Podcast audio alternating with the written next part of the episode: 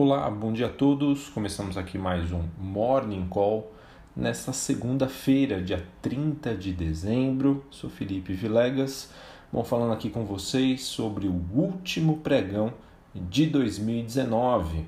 Amanhã, dia 31 de dezembro, não teremos bolsa e dia 1 também não tem negociação, filiado global. As bolsas aqui no Brasil retomam as suas atividades na próxima quinta-feira, dia 2 de janeiro. Bom, falando um pouquinho sobre essa segunda-feira, os mercados globais acabam apresentando um sinal misto antes então da última sessão do ano para que o Ibovespa e para a penúltima sessão para as bolsas de Nova York. Isso porque amanhã, dia 31, as ações funcionam ainda por lá em horário reduzido. Bom, olhando para o desempenho dos principais ativos globais, o S&P Futuro, principal índice norte-americano, tem uma alta leve e as bolsas na Europa recuam. O índice dólar ele estende o seu movimento de baixa, com fundos reduzindo as suas posições compradas, eh, já que investidores estão esperando a assinatura de um acordo entre Estados Unidos e China já agora para janeiro. Falando especificamente sobre o mercado chinês, destaque para as ações de corretoras que acabaram disparando com a aprovação de mudanças em lei que pode facilitar a negociação de novas firmas. Sobre as commodities, o petróleo sobe com a baixa dos estoques americanos e os metais industriais em Londres apresentam altas discretas. Bom, falar um pouquinho sobre a agenda macroeconômica, às nove e meia da manhã resultado primário e nominal do setor público aqui no Brasil e também é, o coeficiente é, percentual da relação dívida-PIB aqui no Brasil. Sobre os Estados Unidos, às 10h30 da manhã, estoques no atacado e às 11h45, PMI de Chicago. Falando sobre o Noticiário Brasil, pouquíssimas novidades é, talvez aqui a mais importante, falando até um pouquinho da sessão anterior, na última sexta-feira, em que a bolsa acabou tendo um movimento de baixa, liderado pela queda das ações da própria bolsa, as ações da B3. É, porém, a queda do índice ela foi vista aí pelos analistas, investidores e também é a minha opinião com uma realização de lucros após recordes recentes e não por conta de uma reversão do otimismo. Então, conforme eu já venho dizendo aqui para vocês, um movimento de alta ele não é composto por uma única subida, uma subida em linha reta. Isso é muito ruim.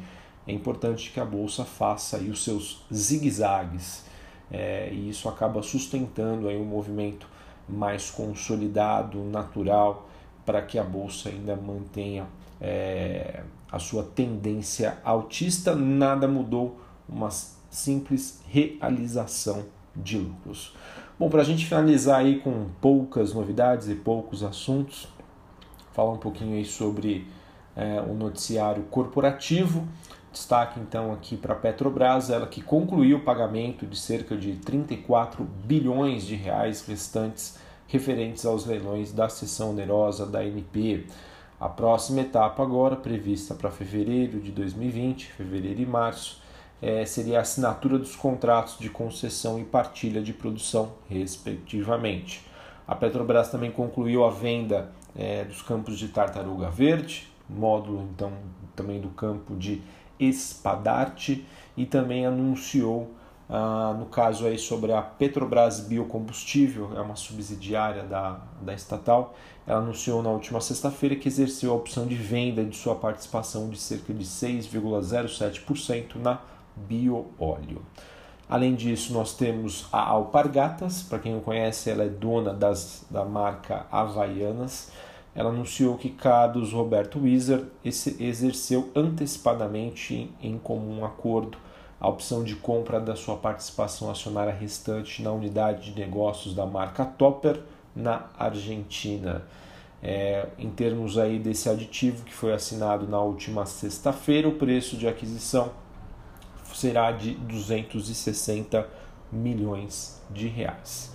A CVC informou ter recebido uma carta de Guilherme Jesus, Jesus Paulos, ele que é sócio fundador da CVC Brasil, comunicando então a venda das suas ações e redução da sua participação acionária na companhia.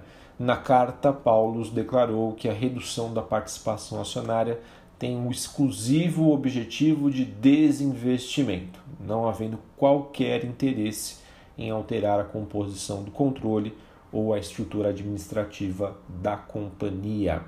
Gafisa, empresa do setor imobiliário, construção civil, ela informou que concluiu a operação relativa ao desinvestimento na Alphaville Urbanismo. O valor dessa operação é, equivale a 100 milhões de reais. A Marfrig também informou que o BNDES Participações ele alienou a totalidade das ações que detinha da companhia após a oferta pública. Isso aqui é mais uma oficialização do que acabou acontecendo agora no mês de dezembro.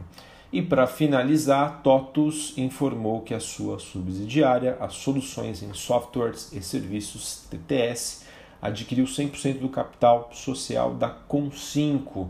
Ela que é uma, é uma provedora perdão, de sistemas de gestão para verticalização de supermercados e atacadistas de autosserviços, o que a gente chama aí de atacarejo, por cerca de 197 milhões de reais. Notícia aí positiva, faz parte do plano estratégico da TOTUS.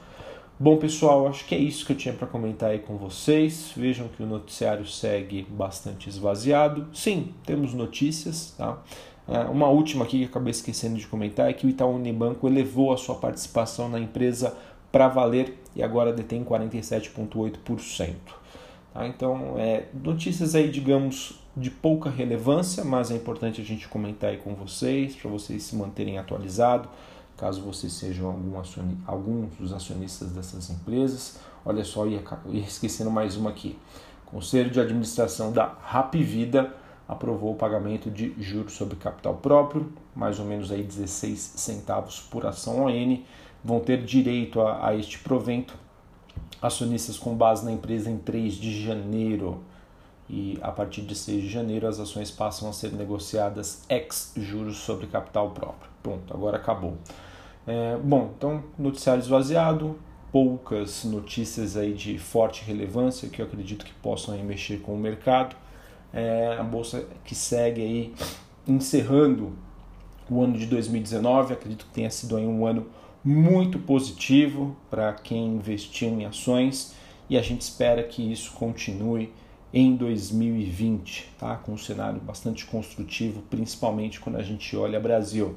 Sim, Poderá haver alguma interferência é, quando a gente olha para o cenário externo? Sim, tá? apesar da melhora nos indicadores macroeconômicos neste finalzinho de ano e dessa expectativa, dessa assinatura e finalmente do contrato entre Estados Unidos e China, é, as coisas lá podem desandar a qualquer momento. Ainda não há sinais claros, evidentes. Então, é, isso pode acabar refletindo aqui no, no ambiente de negócios Brasil. Mas não tem como dizer que o cenário Brasil continua extremamente otimista, positivo.